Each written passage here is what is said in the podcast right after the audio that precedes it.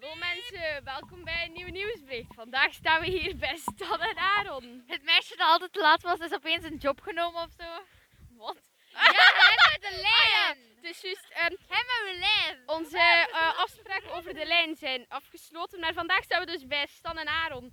Vertel eens, wat gaan jullie doen? Waar zijn jullie mee bezig? We zijn epische podcast, dus is dan wat. Is dan, is dan wat. Wat een alles een fucking podcast.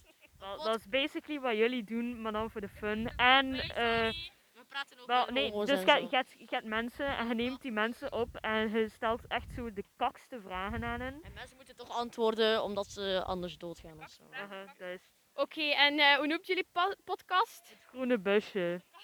Oké, en waar kunnen we hem eh, beluisteren binnenkort? Binnenkort op Spotify. Maar wij zijn arm en we willen dat niet posten.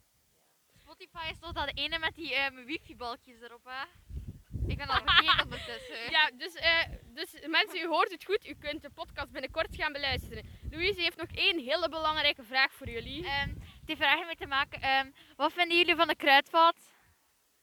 Redelijk epic, man. Als je, als, je, als je humor wilt zeggen, luister dan naar onze podcast in plaats van deze kutzooi. Inderdaad, dit is echt gewoon fucking gay.